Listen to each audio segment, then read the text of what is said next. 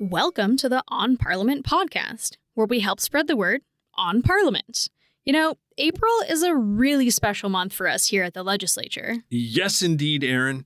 It was on April 4th, 1893, that Ontario's Parliament building opened its doors for the first time. That means that this April 4th marks the building's 130th anniversary. Ta da!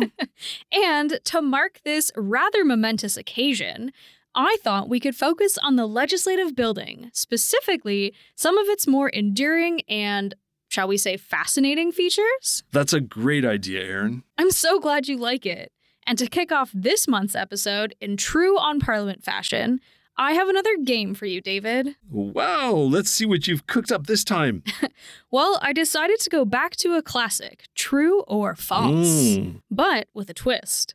I'm going to give you some facts about the opening day at the building, and you're going to have to tell me whether or not they're true. I know I've worked at the building for a few years now, but how old do you think I am? Well, I didn't mean that you would know the answer from personal experience. I just thought it would be fun for you to maybe guess. hmm, I guess that's fair enough. What's the first question? In 1893, there were only 89 elected members. True or false? I'm gonna go with true on this one. And you would be correct. Huh. Fun fact with only a population of 2.2 million people in the province of Ontario, that meant that each member represented approximately 25,000 citizens. We're getting into the fun facts early today. I like it. I thought you would. Well, here's the next question True or false? There were seven cabinet ministers in the parliament when the building first opened. Hmm.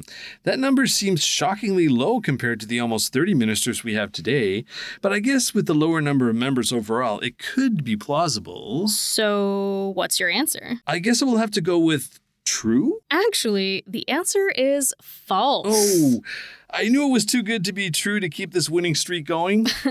Well, you had a pretty good run, and honestly, it was a bit of a trick question.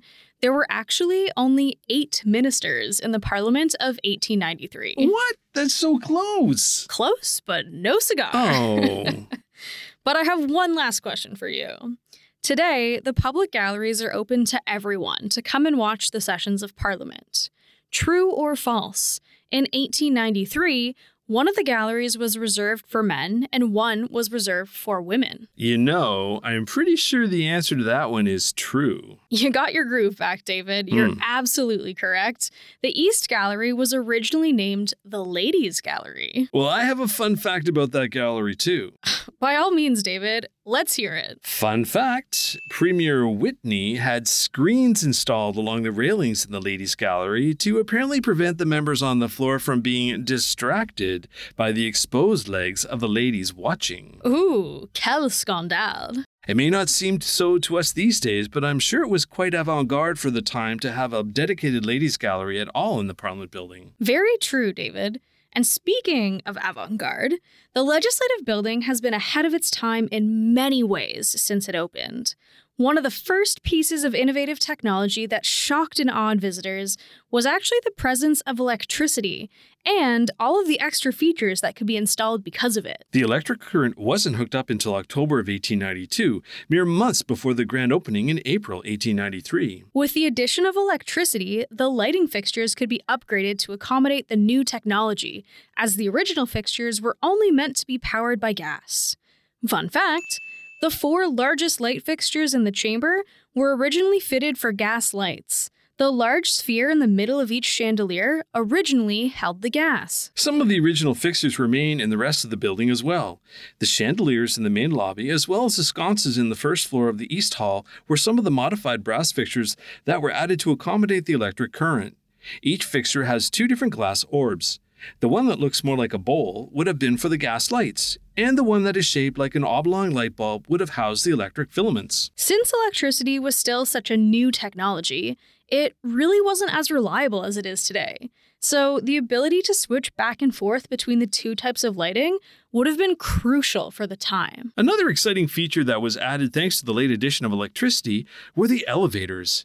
It's hard to imagine in this day and age a time before having some of these conveniences, but for the people of 1893, elevators were the epitome of high tech. Fun fact People rode the elevators up and down so many times on that first day that one of them broke and they all had to be shut down for safety reasons. From the documentation we have, we know that the elevators were done in a filigree pattern and had an operator inside to run them up and down. Another fun fact about the elevators. Ooh, double fun facts are my Mhm. absolute favorite. I can see why. They're pretty rare. But back to my double fun fact. Next time you're in an elevator, take a look for a number above the panel with the buttons. The numbers there indicate the order in which the elevators were installed. In the Legislative Building, we have the ninth elevator ever installed in the province of Ontario. I have to say, David, that's actually one of my all time favorite pieces of weird trivia about the building. I think one of my favorite facts has to do with the ceiling in the chamber. Above the fancy chandeliers we mentioned earlier, the ceiling in the chamber is a strange mix of blank space and beautifully painted murals. The part that you can't see from the floor is that all of the white squares are really thick and are made up of lots and lots of layers of different sound dampening material, like canvas, paint, and most interestingly, horsehair. That's right, Aaron. The layers of horsehair were added to help reduce an echo in the chamber shortly after the building opened. It was a real shame to cover up the hand painted murals that adorned the ceiling, but the piece that we didn't know for some time was that the original coverings were also meant to be decorative. We discovered a few photos that prove that the fabric ceiling was covered in different pattern designs. Speaking of photos, an event that we have a remarkable collection of photos of is the devastating fire of 1909. Since we talked about the fire extensively in a previous episode, we won't spend very much time on it today. But the aftermath of the fire led to more innovative pieces of technology that can still be seen in the building today. One of the biggest, and I truly mean biggest, and yet least noticed elements are the fire doors that were added at the entrance to the newly designed West Wing. hmm The massive fire doors use a simple yet effective method to slam shut in case of a fire. The doors themselves are made of a thick steel and have very high melting point, but near the tops of the doors there are thin bands that look like they are holding the doors open. These bands are made of a much softer metal that has a really low melting point and are located close to the ceiling, so that if there was ever another fire, the rising heat would melt the bands quickly and force the doors to close, sealing off the fire from the rest of the building. Another fireproofing measure that was added to the north wing of the building following the fire were special metal shutters on all of the windows. Since the north wing was designed to house the legislative library following the fire, the metal shutters were particularly important for helping to protect the books and documents from any more fire damage. Similar to the fire doors, they shutter when the heat gets too high. While not technically an architectural feature, the composite photographs located on the second floor of the East Hall use a very innovative technology for the time. Since photography was also a new technology to emerge in the 19th century, taking a large group photo was nearly impossible back then. Cameras from that time required subjects to stay still for a long period of time to maximize exposure, something that was very difficult to accomplish with a large group. To overcome this problem, composite photos were born. Composites are produced by photographing each person in a studio, then cutting the figures out of the prints, and then pasting them on a painted background. After that, copies can be made and distributed to everyone who's in the new group photo. Fun fact the Notman Photographic Studio was started by William Notman, the first famous Canadian photographer. They were responsible for creating the composite photos of the first few parliaments in Ontario. By 1893, they had abandoned the idea of a group composition and had moved to individual photos of each member, a tradition we continue to this day. While technology has no doubt come a long way since 1893, it's still interesting to think of some of the elements that exist in the legislative building that we take for granted, allowing us to examine some of their humble beginnings. I agree, Aaron.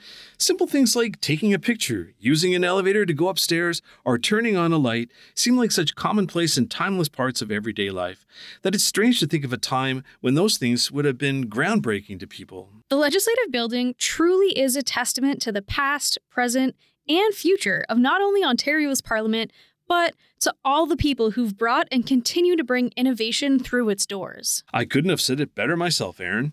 And speaking of innovation, did we finally manage to break our fun fact record? You know, David, I'm not too sure if we broke the record, but this was definitely a great episode for fun facts. By my count today, we had six. Wow, I'm still proud of six, and especially my double fun fact. As you should be. Double fun facts are like rare unicorns. and thanks for listening to the On Parliament podcast, where we help spread the word on Parliament. But we've got to go. I think I hear the bells. See you next time.